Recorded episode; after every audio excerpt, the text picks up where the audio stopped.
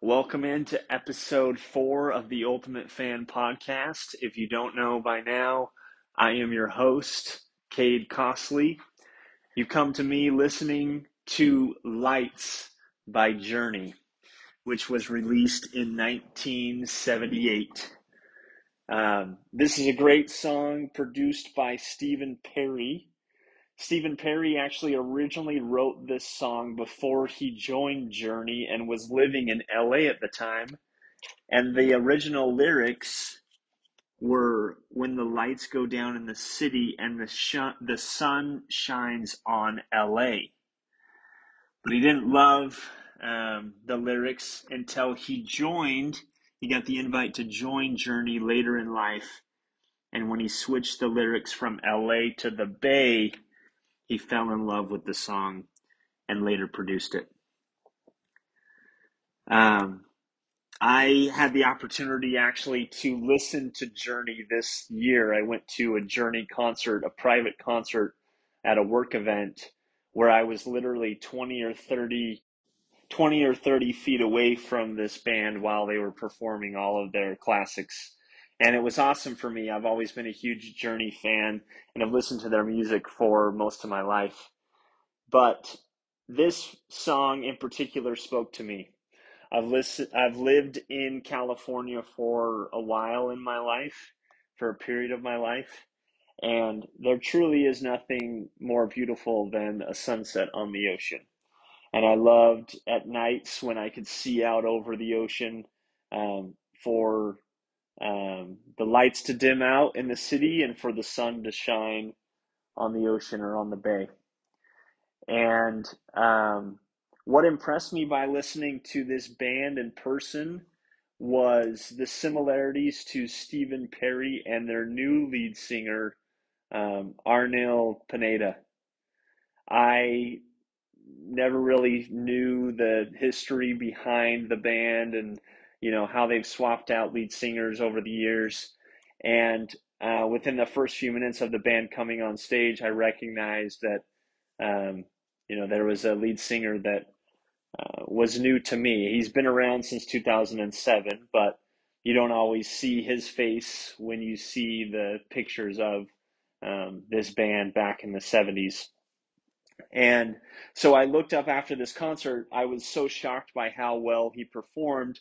And literally, if you close your eyes at the concert and listen to him sing, he sounds identical to Stephen Perry.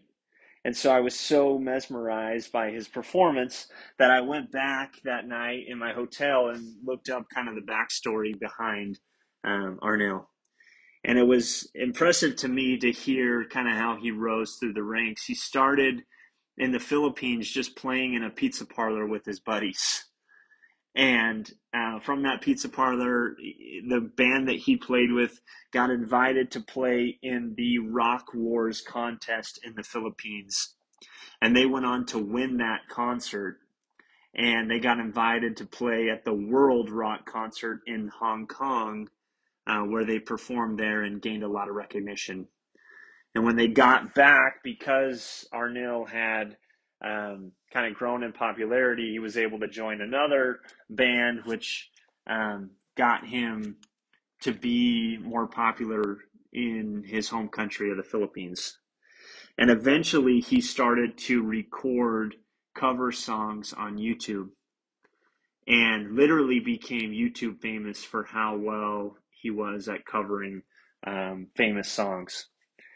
And Neil Sean, who's the lead guitarist in um, Journey, he was, re, you know, kind of looking up or, or trying to find a replacement or a lead singer in their band that they were, you know, they had recently became short a lead singer and they were trying to find someone to replace it.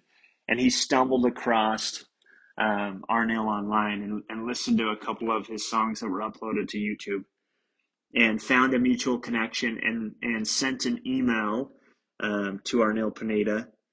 And Arnel Pineda describes that email that he thinks it was a hoax. He thought it was a hoax. He thought there was no way that Journey could actually be reaching out to him uh, for a request for an audition to come and play in his band. And so he responded to that um, after his buddies kind of urged him to do it. And sure enough, he went on to audition and become the lead singer for Journey in two thousand seven. And he's significantly younger than the rest of the band. But as I mentioned, he's incredible, and he's definitely worth, you know, the band as a whole is still worth um, a ticket to go see. Um, today, the conversation, the discussion is going to be around um, another one of my family members that I'm extremely close with, and excited to, to share a few stories about um, lessons they've taught me.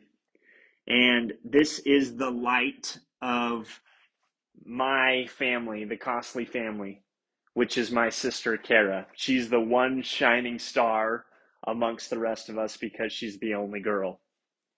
And um, she has been a huge impact to me in a lot of different ways, but a few stories I wanted to share is, um, you know, as I think back to my childhood days with Kara, um, she always used to take me with her when it was her turn to babysit, and I loved it. Babysitting night when Kara was in charge typically went something like this. My parents would go on on a date. Shortly after they left, I would jump into my sister's rodeo. She would drive us all around town to all of her friends' houses, and we would have an absolute ball. Um, it didn't matter who was there or what friends were involved, but I was somehow going to be hanging out with high school kids till the late hours of the morning. And I'm sure my parents weren't thrilled, but they needed a break enough from me that they were okay sending me out with a bunch of teenagers to hang out for the evening. And I remember doing things like going to Blockbuster with two of my sister's um, friends. She wasn't even in the car. She just sent me to Blockbuster with these two boys that she was hanging out with, and I got to help them pick out the movie for um, the night. And I remember um, going to another friend's house that had a bunch of cool like pool tables and ping pong tables and playing games all night. Uh, I even think we went doorbell ditching and, and um, toilet papering a couple times. I don't think I ever got out of the car. Um, I also remember going with her to a rope swing and being too scared to swing out over the river and fall into the, the river. But I was with all of her friends, and she was baby. It was literally babysitting night, but I was just out being a uh, a teenager as like a five or six year old kid. And it was the coolest thing. I loved it, and she was always very inclusive. That's continued on into her adult years. Anytime there's a, a party or something fun going on, Kara's Kara's always in the the thick of it, planning it and including anyone that she can um, to invite it. And I love that quality of hers. She's also very giving. She gets that from my mom. She's got, um, she's got a charitable nature as well. And I think back to, uh, I've referenced it a few times in this podcast, but I spent some time in the hospital, and um, while I was there, Kara had made a blanket for me. Uh, she tied she tied this blanket together and brought it down to the hospital one night. And when she got there, my parents um, had kind of told her that um, I hadn't been eating a lot that day, and they were going to go down to the cafeteria. And if they could get her, you know, if, if she could get me to eat, that it would be an awesome thing. And so she presented me with this blanket. She kind of put it in a bag and wrapped it up, and I got to open it up as a gift. And I was so excited to see it. And I remember, you know, ripping it out of the bag and putting it on me and, you know, snuggling into it. And in the excitement of seeing Kara and having her there and getting this present, she wanted to parlay or double down on the excitement and get me to eat. And so she started feeding me some Jell-O, and I pounded the Jell-O. So she fed me more, and I pounded the Jell-O, and she fed me more. And within like twenty minutes, we were sitting there, and I puked all over this brand new blanket that she had just made me. And so we had to send it to the um, the laundry to get cleaned, and I don't think I saw the blanket for another week or so. But it was kind of a funny moment. But she was always someone, and always has been and continues to be, someone that's thinking of others and ways that she can help others in their time of need. And, um, you know, even though it was a small kind of uh, easy thing probably to um, overlook, she wanted to go out of her way to make me a blanket. And um, one of Kara's best skills um, that shines above all the others is her ability to communicate. She has always been a master communicator, and um, someone that I look to and turn to in life to talk to about um, big steps in my life. Uh, the good thing is Kara's a little bit older than me, so she's always been kind of a chapter ahead of me in life. Um, when I was coming home, well, even before I left on my mission, you know, her and Rob were great um members to turn to and ask questions about preparing for a mission.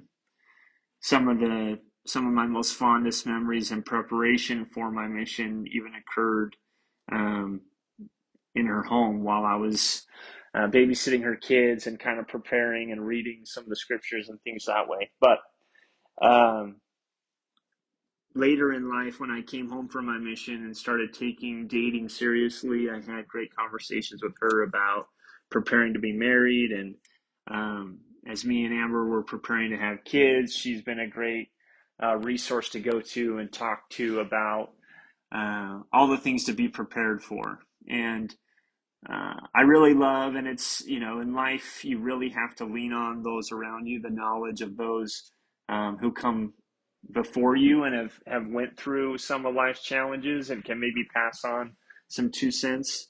And her ability to communicate has been a shining light in my life. And so, um, as my parents would agree, Kara's the shining light. She's the shining star amongst the family. And uh, those are a few things that have really made an impact on me, right? I think we could all be better at being more charitable to those around us, um, being inclusive in the things that we are doing, looking for those around us who maybe aren't normally going to participate or going to come out of their comfort zone to join in in the fun, and extending that invitation and making them feel special in doing so. And then, you know, lastly, looking for opportunities to have meaningful conversations with those around us, I think are great qualities to have, and ones that I certainly um, value the things that Kara has taught me in doing that. So thank you so much. I appreciate your time. I hope you have a great day, and we'll see you again next week. Thanks.